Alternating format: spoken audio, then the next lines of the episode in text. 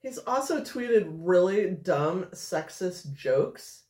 Like in October 2021, he tweeted that he proposed opening a school, listen to the acronym, called the Texas Institute of Technology and Science. So, what's that acronym? Say it again. Texas Institute of Technology and Science.